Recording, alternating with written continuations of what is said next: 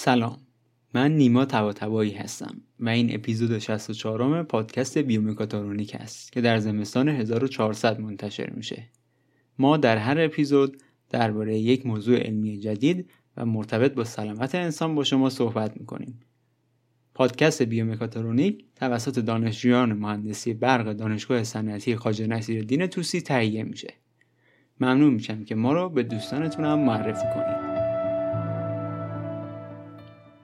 مشکلات و بیماری های مربوط به مغز و سیستم اعصاب همواره یکی از پیچیده ترین موضوعات در حوزه پزشکی بوده و همچنان نیز هست.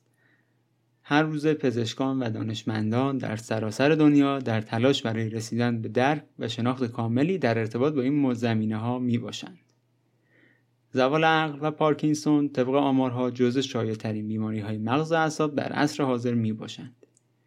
در این قسمت می‌خواهیم بریم سراغ یکی از عوامل فیزیولوژیکی مرتبط با پیدایش این بیماری ها. موضوع این قسمت درباره اجسام لوی می باشد. حالا اجسام لوی یعنی چی و چه چیزهایی هستند؟ به طور خیلی خلاصه بخوام بگم اجسام لوی یا بدنهای لوی یا جسم لوی که وزن به آنها لوی هم گفته میشه تجمع یا توده ای از رسوبات غیر طبیعی پروتئینی به نام آلفا سینوکلئین در داخل سلول های عصبی هستند. این رسوبات بر مواد شیمیایی و ارتباط نورون ها در مغز تاثیر می‌گذارند که تغییرات آنها به نوبه خود می‌تونه منجر به مشکلاتی در تفکر، حرکت، رفتار و خلق خوب بشه. این مشکلات می‌تونه فرد را از انجام کارهای روزمره یا مراقبت از خود باز دارد. وضعیتی که در نهایت به بیماری مشکل زوال عقل یا دمانس منجر میشه.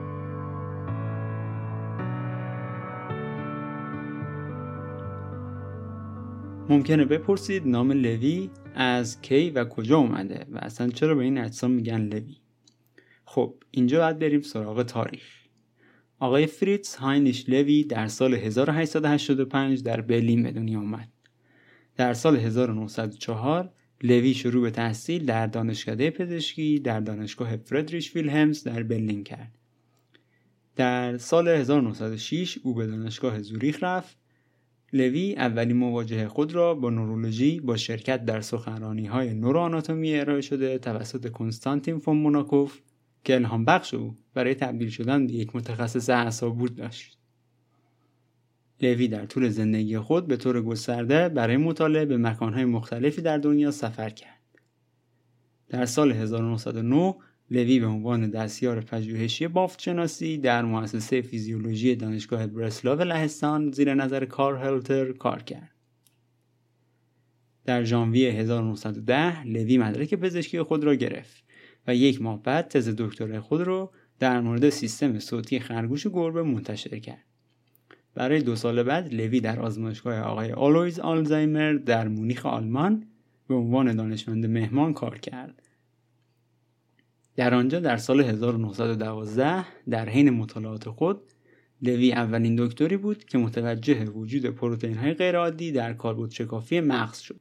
اما تا آن زمان دانشمندان قادر به تعیین نقش این پروتئین ها نبودند. کشف او به عنوان اجسام لوی شناخته شد. همانطور که در کتاب راهنمای عصب شناسی در سال 1912 توسط ماکس لواندوفسکی منتشر شد و آنها را با یافته های قبلی گونزالو رودریگز لافورا مقایسه کرد. در سال 1913 لافورا مورد دیگری را توصیف کرد و لوی را به عنوان کاشف معرفی کرد و آنها را اجسام لوی درون سلولی نامید. کنستانتین نیکولاویچ ترتیاکوف در سال 1919 این پروتئین ها را در توده سیاه مغزهای بیماران پارکینسون پیدا کرد هنگامی که آلویز آلزایمر به عنوان رئیس بخش روانپزشکی دانشگاه برسلاو در سپتامبر 1912 منصوب شد لوی هم به همراه او به آنجا رفت و تا سال 1914 به عنوان رئیس آزمایشگاه آلویز آلزایمر کار کرد. در سال 1923 لوی یافته های خودش رو در کتابی به نام مطالعه در مورد تون و حرکت عضلات منتشر کرد که از جمله شامل بررسی های سیستماتیک در مورد فیزیولوژی، آسیب شناسی و پاتوجنز آژیتانس های فلج بود. او که یهودی بود به دلیل شرایط نامساعد موجود در دهه 1930 آلمان رو ترک کرد و ابتدا به لندن رفت سپس به آمریکا مهاجرت کرد و در نهایت در پنسیلوانیا در سال 1950 درگذشت. به این ترتیب این اجسام به نام او به عنوان اولین کاشف آنها نامگذاری شد و رواج پیدا کرد. همونطور که در ابتدا گفتیم اجسام لوی تودههایی هستند که از تجمع غیر طبیعی پروتئین آلفا سینوکلئین در داخل سلولهای عصبی تحت تاثیر بیماری پارکینسون دمانس بیماری پارکینسون و زوال عقل با اجسام لوی و برخی دیگر از اختلالات رشد می‌کنند. اونا همچنین در موارد متعدد آتروفی سیستم چنگانه MSA دیده میشن. اجسام لوی به عنوان توده های کروی در سیتوپلاسم ظاهر میشن. که سایر اجزای سلوی را جایگزین می‌کنن اجسام لوی ممکن است در میان مغز در داخل توده سیاه یا درون قشر مغز یافت شوند. در مغز سالم پروتئینی که با آلفا سینوکلئین مرتبطه تعدادی نقش مهم در نورون ها همون سلول های عصبی مغز به ویژه در سیناپس ها که در اون سلول های مغزی با یکدیگر ارتباط دارند ایفا می‌کنه. همچنین دانشمندان می‌دونند که تجمع اجسام لوی با از دست دادن نورون های خاصی در مغز همراهه که دو انتقال دهنده عصبی مهم تولید می‌کنه. هنگامی که این اجسام تشکیل میشن مغز شما رو از تولید مقدار مناسبی از دو ماده شیمیایی مهم که به عنوان پیام رسان بین سلول های مغز عمل می‌کنند باز میدارند. یکی از این پیام رسان ها استیل کلین برای حافظه و یادگیری مهمه. دیگری دوپامین نقش مهمی در رفتار شناخت حرکت انگیزه خواب و خلق و خو ایفا می‌کنه.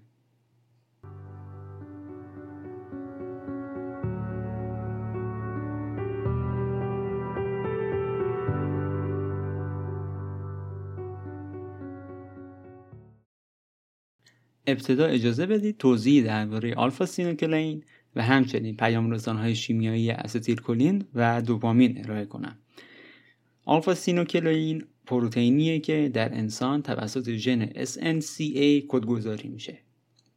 آلفا سینوکلین یک پروتئین عصبیه که انتقال وزیکولی سیناپسی و متعاقب آن انتشار ناقل عصبی رو تنظیم می‌کنه. مقادیر آن در مغز فراوانه. در حالی که مقادیر کمتری در قلب، ماهیچه ها و سایر بافتا یافت میشه. در مغز آلفا سینوکلئین عمدتا در پایانه های آکسون نورون های پیش سیناپسی یافت میشه. در این پایانه ها آلفا سینوکلئین با فسفولیپیدها و پروتئین ها تعامل داره. پایانه های پیش سیناپسی پیام رسان های شیمیایی به نام انتقال دهنده های عصبی را از بخش به نام وزیکول های سیناپسی آزاد می‌کنند انتشار انتقال دهنده عصبی سیگنال ها را بین نورون ها جابجا می‌کنه و برای عملکرد طبیعی مغز بسیار مهمه. ظاهرا آلفا سینوکلین برای رشد طبیعی عملکردهای شناختی ضروریه.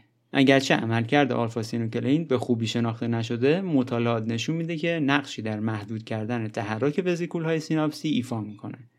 در نتیجه بازیافت وزیکول سیناپسی و انتشار انتقال دهنده عصبی رو کاهش میده. همچنین ممکنه به تنظیم ترشح دوپامین نوعی انتقال دهنده عصبی که برای کنترل شروع و توقف حرکات ارادی و غیر ارادی حیاتی کمک کنه. آلفا سینوکلین فرایند ترمیم دی ان ای از جمله شکستگی های دو رشته ای دی ان ای رو تعدیل می‌کنه. به نظر می‌رسه عملکرد ترمیم دی ان ای آلفا سینوکلین در نورون های حامل جسم لوی به خطر میفته و این ممکنه باعث مرگ سلولی بشه. عملکرد نوروژنیک آلفا سینوکلین در برخی از بیماری های تخریب کننده عصبی آلفا سینوکلین اجسام انکلوزیون یا انکلوژن نامحلول تولید می‌کنه. این بیماری ها که به عنوان سینوکلینوپاتی شناخته میشن با سطوح بالاتر آلفا سینوکلین طبیعی یا انواع جهش یافته آن مرتبطن. اخیرا نشون داده شده که افزایش تنظیم آلفا سینوکلین در شکنج دندانهدار یک تو رفتگی عصبی که در اون نورون های جدید در طول زندگی تولید میشن سلول های بنیادی رو در مدلی از پیری زودرس عصبی فعال می‌کنه. این مدل کاهش تولید آلفا سینوکلین و کاهش تکثیر سلول های بنیادی رو نشون میده. همونطور که از نظر فیزیولوژیکی در طول پیری مشاهده میشه. اجسام انکلوزیونی یا انکلوژن اجزایی از هسته سلول یا سیتوپلاسم از جنس پروتئین هستند اونها به طور معمول محلهایی از ضایعات ویروسی را در یک باکتری یا یک سلول یوکاریوتی نشون میدن و معمولا شامل پروتئین های کپسید ویروسی هستند. اجسام انکلوزیون همچنین می‌تونن نشونه های از بیماری های ژنتیکی یا برخی بیماری ها مانند بیماری پارکینسون باشن. می‌رسیم به اون دو ماده شیمیایی. استیل کلین استری از ویتامین B4 و جوهر سرکه است که ناقل شیمیایی در بسیاری از پیوندگاه های عصبی می باشد.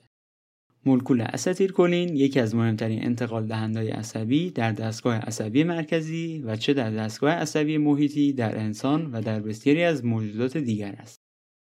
در طول تاریخ بشر این اولین انتقال دهنده عصبی بود که کشف شد هنگامی که پیام عصبی به انتهای عصب می‌رسه استیل کلین که در اونجا به صورت ریزدانه های انباشته شده رها میشه و با مولکول گیرنده پیام در قشای پس پیوندگاهی یا قشای صفحه انتهایی عصب حرکتی رشته ازولانی ترکیب میشه.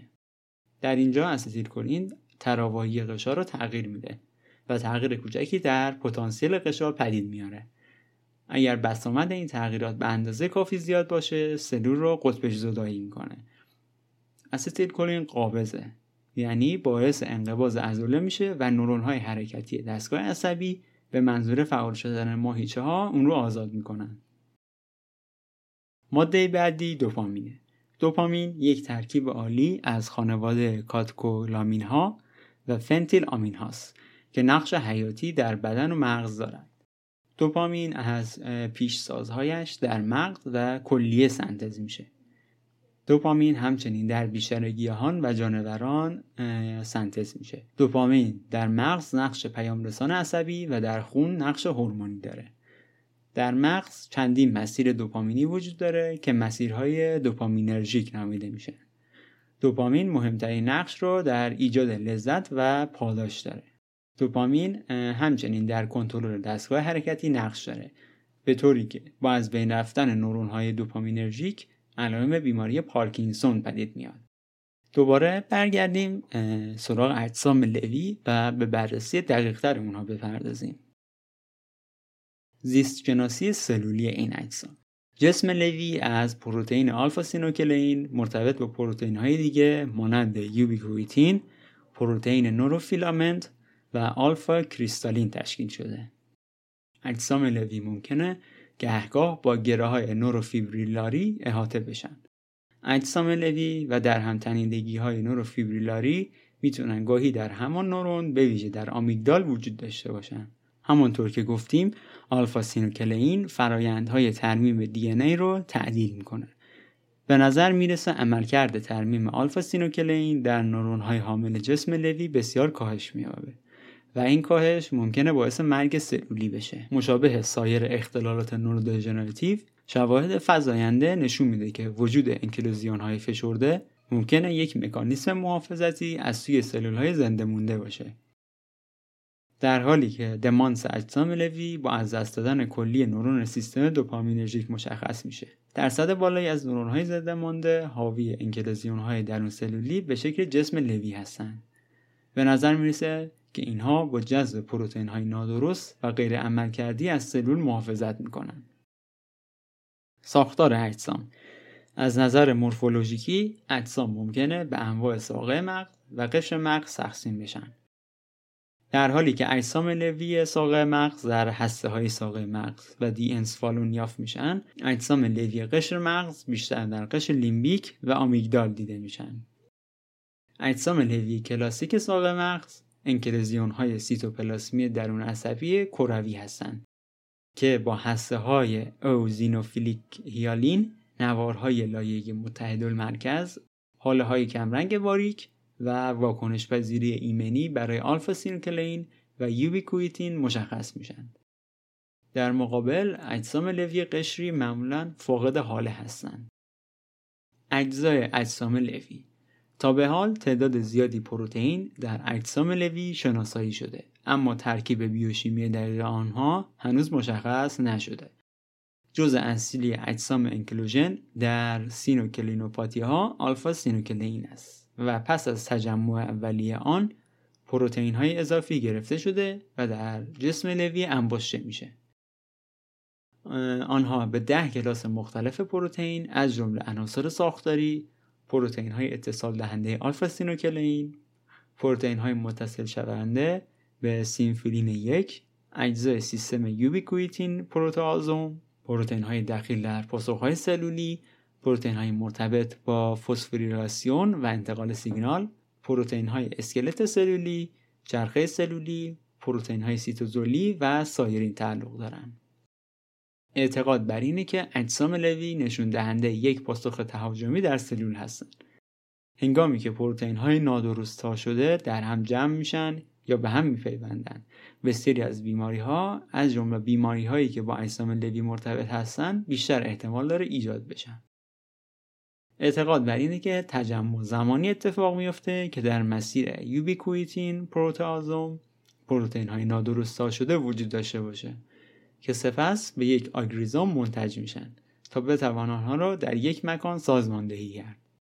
در سلول های یوکاریوتی آگریزوم به تجمع پروتئین های نادرست شده در سلول اطلاق میشه که زمانی تشکیل میشن که سیستم تخریب پروتئین سلول تحت تاثیر قرار می‌گیره. بر این اساس آگریزوم جایی که پروتئین های آسیب دیده کاملا جمع می‌شوند شبیه به جسم لویه. علیرغم تفاوت های آنها شواهدی وجود داره که نشون میده. یک خانواده پروتئینی خاص به نام 14 سه در تشکیل اجسام قشری و کلاسیک لوی نقش داره. این باعث میشه که اون رو به خانواده پروتئینی مهم در رابطه با بیماری مرتبط با جسم لوی تبدیل کنه. تشکیل این اجسام. تجمع آلفا سینوکلئین اکنون به عنوان مرحله کلیدی قبل از تشکیل جسم لوی پذیرفته شده.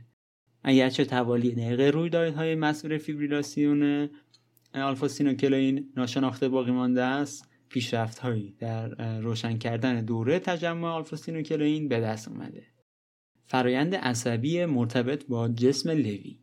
نوریت های لوی نوریت های غیر طبیعی در نورون های بیمار هستند که حاوی مواد دانه‌ای و رشته های غیر طبیعی آلفا سینوکلئین مشابه آنهایی هستند که در اجسام لوی یافت میشن. مانند اجسام لوی نوریت های لوی یکی از ویژگی های آلفا سینوکلئینوپاتی ها مانند زوال عقل و اجسام لوی بیماری پارکینسون و آتروفی سیستم چندگانه هستند. نوریت یا فرایند عصبی به هر گونه برآمدگی از بدن سلولی یک نورون اشاره داره. این برجستگی می‌تونه یک آکسون یا یک دندریت بشه. این اصطلاح اغلب در مورد نورون های نابالغ یا در حال رشد به ویژه سلول های موجود در کشت استفاده میشه. زیرا تشخیص آکسون ها از دندریت ها قبل از تمایز کامل می‌تونه دشوار باشه. اگرچه آنها دارای عملکردها و اثرات مشابهی با اجسام لوی هستند اما تفاوت‌های آشکاری در ظاهرشان دارند هر دو دارای ساختار داخلی سلایه اما در اندازه های مختلف هستند.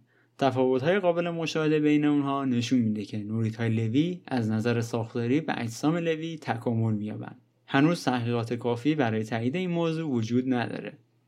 اما اگر تایید بشه به این معنیه که نوریت های لوی و اجسام لوی از یک مکانیزم ساخته شدن این امر باعث میشه که نوریت های لوی هنگام بررسی بیماری های مرتبط با جسم لوی برای تحقیق مهم باشه.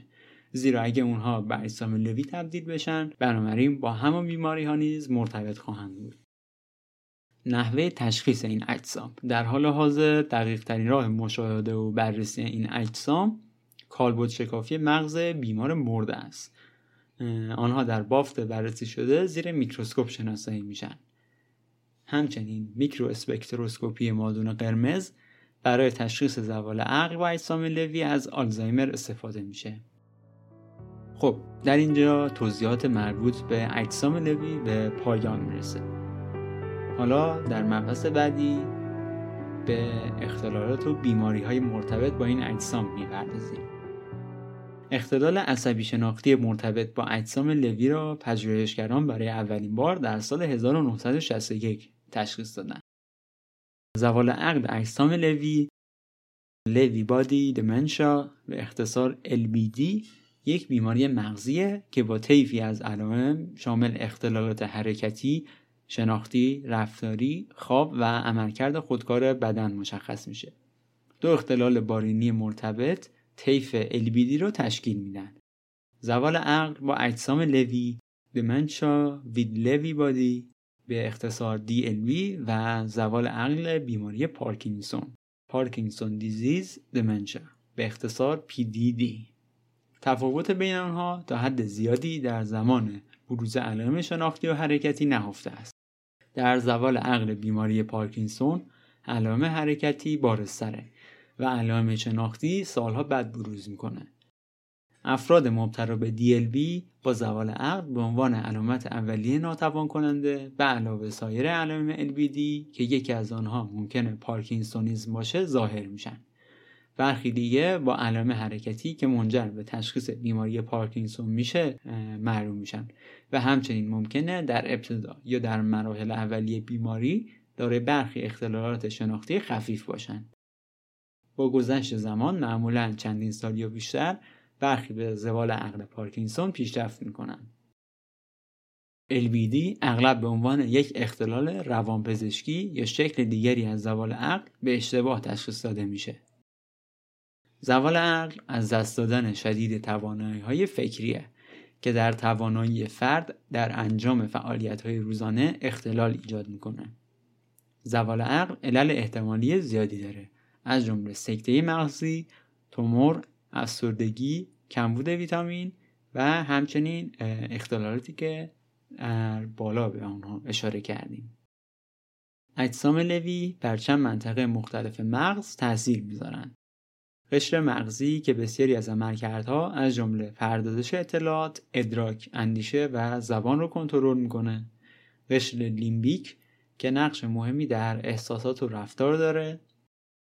هیپوکامپ که برای شکلگیری خاطرات جدید ضروریه مغز میانی از جمله ماده سیاه که در حرکت دخیله نواحی مغز در تنظیم خواب و حفظ هوشیاری مناطق مغز در تشخیص بو به این ترتیب اگر اجسام لوی روی قشر مغزی اثر بذارن باعث دمانس و اگر روی ساقه مغز اثر بذارن باعث علائم پارکینسون میشن زوال عقل با اجسام لوی DLB دومین علت شایع زوال عقل در سالمندان پس از بیماری آلزایمره و از نظر بالینی با دمانس پیشرونده اغلب با پارکینسونیسم و علائم روانپزشکی همراهه. تخمین های اخیر نشون میده که DLB نشون دهنده 4 تا 16 درصد موارد زوال عقله که در موارد کلینیکی دیده میشه. اما شویه واقعی احتمالا بیشتره.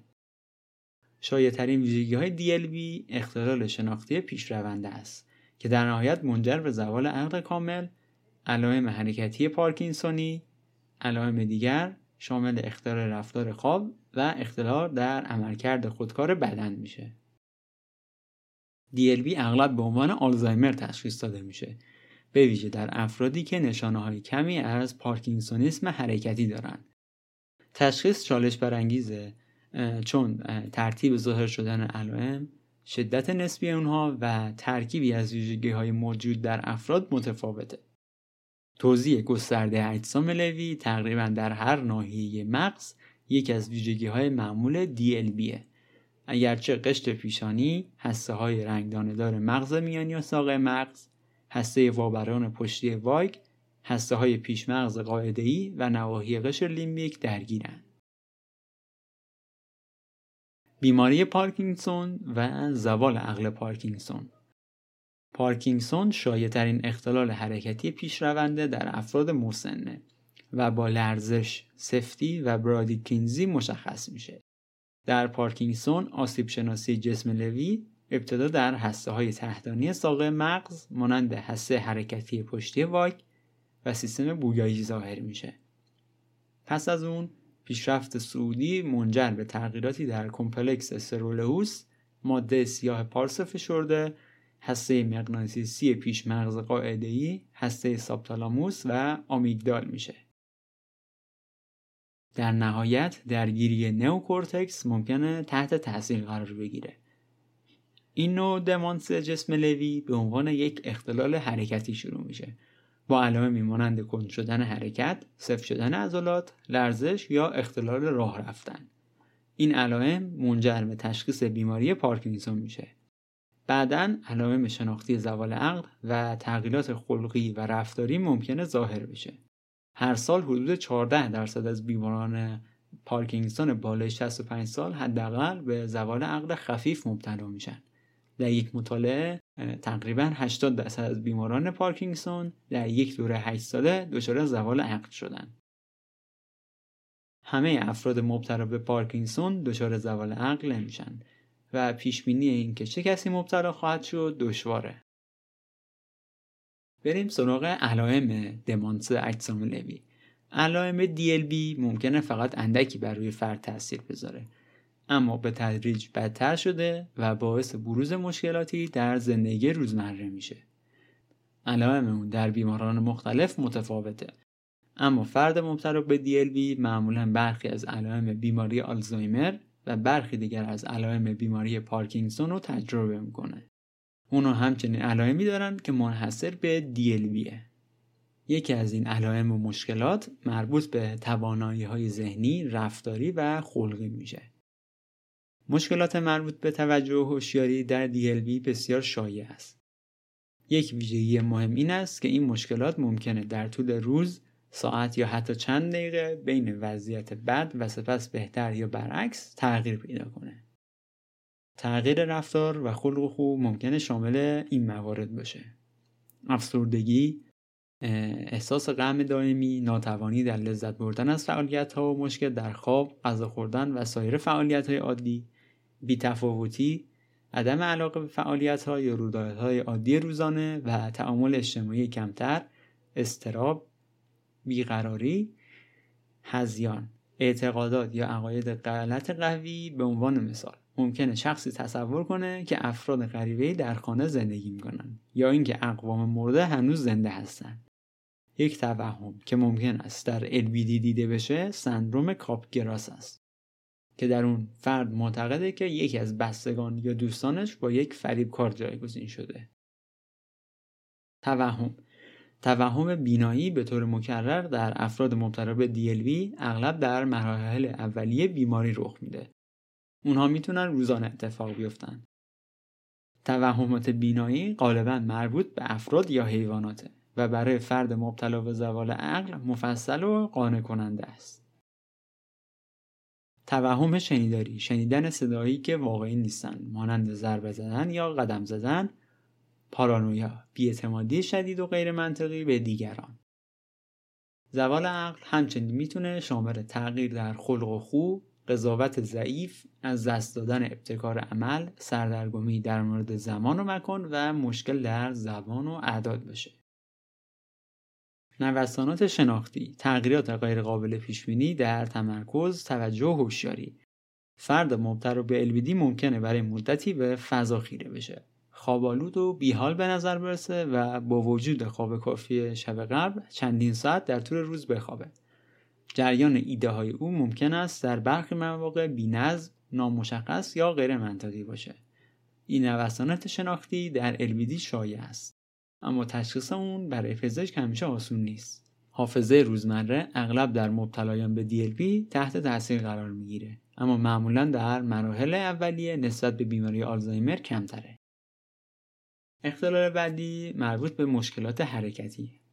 با تشخیص این بیماری حداکثر دو سوم افراد مبتلا به DLV دچار مشکلات حرکتی میشن. حتی با پیشرفت DLV این تعداد افزایش پیدا می‌کنه. این علائم شبیه علائم بیماری پارکینسونه وضعیت اندام فرد ممکنه راه رفتن اونها رو مختل کنه. همچنین ممکنه در تعادل خود مشکل داشته باشن و اندامهایشان گاهی دچار لرزش بشه. مشکلات حرکتی یکی از دلایلیه که فرد مبتلا به دیلبی خصوصا مستعد زمین خوردنه. برخی از افراد مبتلا به LBD ممکنه چندین سال مشکلات حرکتی قابل توجهی رو تجربه نکنن. دیگران ممکنه زودتر اونها رو داشته باشن. در ابتدا علائم مشکلات حرکتی مانند تغییر در دستخط ممکنه بسیار خفیف باشه و بنابراین نادیده گرفته میشه. پارکینسونیسم زود هنگام در زوال عقل بیماری پارکینسون مشاهده میشه اما بعدا در دمانس با جسم نوی نیز دیده میشه. علائم خاص پارکینسونیسم ممکنه شامل موارد زیر باشه. سختی یا سفتی عضلات تغییر شکل راه رفتن حرکت آهسته یا حالت یخزده لرزش یا تکان خوردن بیشتر در دستها و معمولا در حالت استراحت مشکلات تعادل و سقوط حالت خمیده از دست دادن هماهنگی دستخط کوچکتر از حد معمول برای شخص کاهش بیان صورت مشکل بلع یا صدای ضعیف. اختلال بعدی اختلال خواب. اختلال در خواب یکی از علائم رایج DLB است و ممکنه سالها قبل از تشخیص شروع بشه. فردی با DLB ممکنه در طول روز خیلی راحت بخوابه اما شبهای بیقرار و آشفته داشته باشه یا خوابالودگی مفرد در طول روز داشته باشه. در شایع ترین مشکل خواب شبانه شرایطی که در اون به نظر می‌رسه فرد رویاهای خود رو اجرا می‌کنه ممکنه شامل رویای زنده، صحبت در خواب، حرکات خشونت آمیز یا افتادن از تخت بشه که اختلال رفتار خواب رم نامیده میشه. علائم دیگر دوانس و اجسام لوی برخی از افراد مبتلا به DLV حس بویایی خود رو از دست میدن. یوبوست پیدا می‌کنن یا بی اختیاری ادرار دارن. همچنین ممکنه در اثر از دست دادن هوشیاری برای چند دقیقه قش کنند. افراد مبتلا به LBD همچنین می‌تونن تغییرات قابل توجهی در بخشی از سیستم عصبی که عملکردهای خودکار مانند قلب، قدرت و ماهیچه رو تنظیم کنه تجربه کنند. ممکن است فرد داره این موارد باشه. تغییرات مکرر در دمای بدن، مشکلات فشار خون، سرگیجه، حساسیت به گرما و سرما، اختلال عملکرد جنسی. مراحل بعدی دمانس و اجسام لوی DLV یک بیماری مترقی و پیشرونده است. با گذشت زمان علائم افزایش یافته و بدتر میشن. این پیشرفت به طور کلی طی یک دوره چند سال انجام میشه. با پیشرفت بیماری مشکلات مربوط به حافظه روزمره و سایر توانایی های ذهنی بیشتر شبیه بیماری آلزایمر در مرحله میانی یا مراحل بعدی میشه.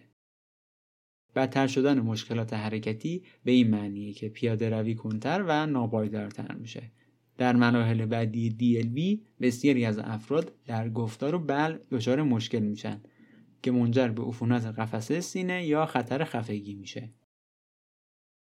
سرانجام فرد مبتلا به DLB احتمالاً به مقدار زیادی مراقبت های پرستاری نیاز داره.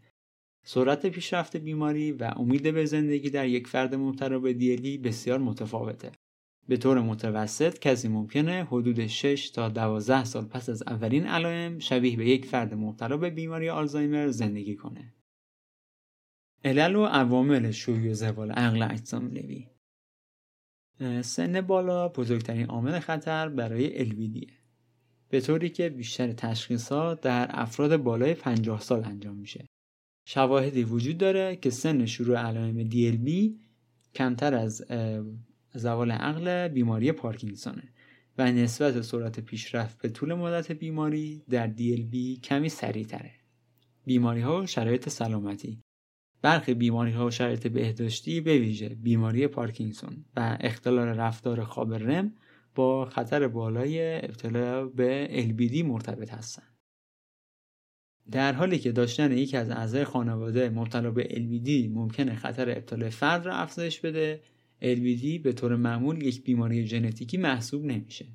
در حال حاضر هیچ آزمایش ژنتیکی نمی‌تونه به طور دقیق پیش بینی کنه که آیا فردی مبتلا به LBD میشه یا نه. تحقیقات ژنتیکی آینده ممکنه اطلاعات بیشتری در مورد علل و خطرات اون نشون بده. شیوه زندگی. هیچ عامل خاصی از شیوه زندگی برای افزایش خطر ابتلا به LBD ثابت نشده. با این حال برخی از مطالعات نشون میده که یک شیوه زندگی سالم از جمله ورزش منظم تحریک ذهنی و رژیم غذایی سالم ممکن احتمال ابتلا به زوال عقل مرتبط با سن رو کاهش بده.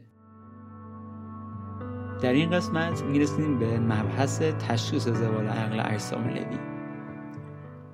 تشخیص زوال عقل و نوع آن همیشه بسیار مهمه.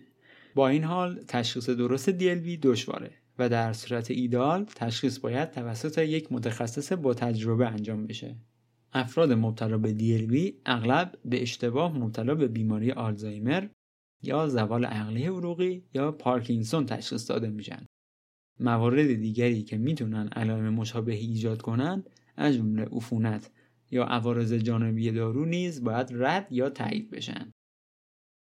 پزشک برای تشخیص نوع دمانس در مورد سابقه پزشکی فرد زمان شروع علائم و چگونگی تاثیر این موارد بر زندگی بیمار سوالاتی رو می‌پرسه. پزشک آزمایشات توانایی ذهنی را انجام میده اما ممکنه این آزمایشات همیشه نتیجه مشخصی رو نشون ندن زیرا علائم DLB ممکنه در طول زمان تغییر کنه. یک معاینه عصبی برای مثال در رفلکس سفتی و تعادل نیز باید انجام گیرد. اگر فرد علائم DLB را نشون بده از اسکن مغز برای کمک به روشن شدن تشخیص استفاده میشه. توموگرافی رایانه‌ای CT یا تصویربرداری تشدید مغناطیسی MRI ممکنه شرایط مغزی رو رد کنه. به عنوان مثال تومور مغزی یا خونریزی که می‌تونه علائم مشابه داشته باشه. اگر هنوز تردید وجود داشته باشه ممکنه اسکن مغزی تخصصی تری انجام بشه. اگر از بین رفتن نوع خاصی از سلول ها سلول های عصبی دوپامین در پایه مغز دیده بشه می‌تونه تشخیص DLB رو تایید کنه. با این حال محققان در حال مطالعه روشهایی برای تشخیص دقیق LBD در مغز زنده هستند. انواع خاصی از تصویربرداری عصبی برای مثال توموگرافی گسیر پوزیترون اسپکت در تشخیص تفاوت بین زوال عقل با جسم لوی و بیماری آرزایمر امید بخش بوده. این روش ها ممکنه به تشخیص برخی از ویژگی های این اختلال مانند کمبود دوپامین کمک کنه. محققان همچنین در حال استفاده از پونکسیون کمری یا نخایی برای اندازهگیری پروتئین ها در مایه مغزی نخایی هستند. که ممکنه زوال عقل با جسم لوی رو از بیماری آلزایمر و سایر اختلالات مغزی متمایز کنه. پزشکان و محققان از قانون یک ساله برای تشخیص نوع LVD استفاده می‌کنن. اگر مشکلات شناختی بیش از یک سال پس از شروع مشکلات حرکتی ایجاد بشه تشخیص زوال عقل بیماری پارکینگسونه. صرف نظر از علائم اولیه به مرور زمان همه افراد مبتلا به LBD به دلیل وجود اجسام لوی در مغز علائم مشابهی رو نشون میدن. اما برخی تفاوت ها وجود داره. به عنوان مثال زوال عقل و جسم لوی ممکنه سریعتر از زوال عقل بیماری پارکینسون پیشرفت کنه.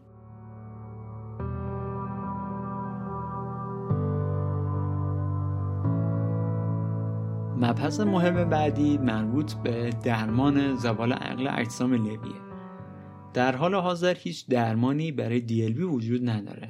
اگر فرد بتونه علائم خودش رو کنترل کنه می‌تونه زندگی خوبی داشته باشه.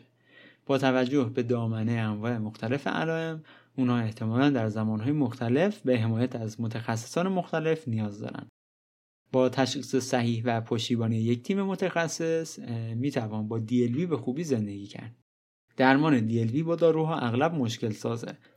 زیرا بیماران مختلف به داروها واکنش های متفاوتی نشون میدن. همچنین داروهای داده شده برای بهبود توهم می‌تونه مشکلات حرکتی رو بدتر کنه. مدیریت علائم DLV با تمرکز بر روی علائمی که بیشترین تاثیر رو روی فرد دارن شروع میشه. در صورت امکان قبل از درمانهای دارویی باید به اونها کمک شه تا این علائم با رویکردهای غیر دارویی مدیریت بشه. درمان علائم مربوط به توانایی های ذهنی. همانند انواع دیگر زوال عقل به فرد مبتلا به DLV باید روش های غیر دارویی ارائه بشه تا به او در حفظ توانایی های ذهنی کمک بشه. از جمله این موارد می‌توان به تعامل اجتماعی فعال ماندن ذهنی ایجاد روال متداول و استفاده از راهکارهای عملی برای زندگی خوب با از دست دادن حافظه اشاره کرد.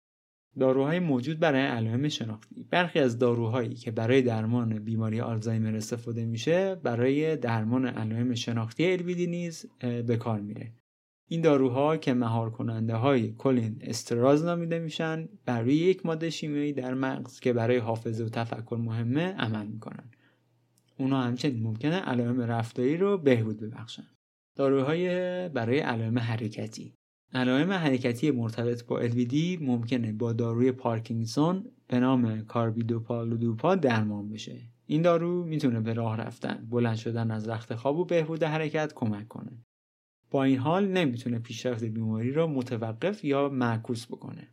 عوارض جانبی این دارو می‌تونه شامل توهم و سایر مشکلات روانی یا رفتاری باشه. به همین دلیل پزشکان ممکنه علائم خفیف حرکتی را با دارو درمان نکنند. یک عمل جراحی به نام تحریک عمیق مغزی که می‌تونه در درمان علائم حرکتی بیماری پارکینسون بسیار موثر باشه برای افراد مبتلا به LBD توصیه نمیشه. چون می‌تونه منجر به اختلال شناختی بیشتر بشه. افراد مبتلا به LBD ممکنه از فیزیوتراپی و ورزش بهره بشن. اجسام لوی همچنان یکی از موضوعات پربحث در علم پزشکی و حوزه علوم اعصاب می باشن و تحقیقات و پژوهش های بسیاری در دنیا برای شناخت بهتر، تشخیص سریعتر و راه های درمان در جریانه. خب به پایان قسمت 64 از پادکست بیومکاترونیک رسیدیم. سپاس فراوان از همراهیتون امیدوارم که لذت برده باشید و مطالب براتون مفید واقع شده باشه شاد و سلامت باشید بدرود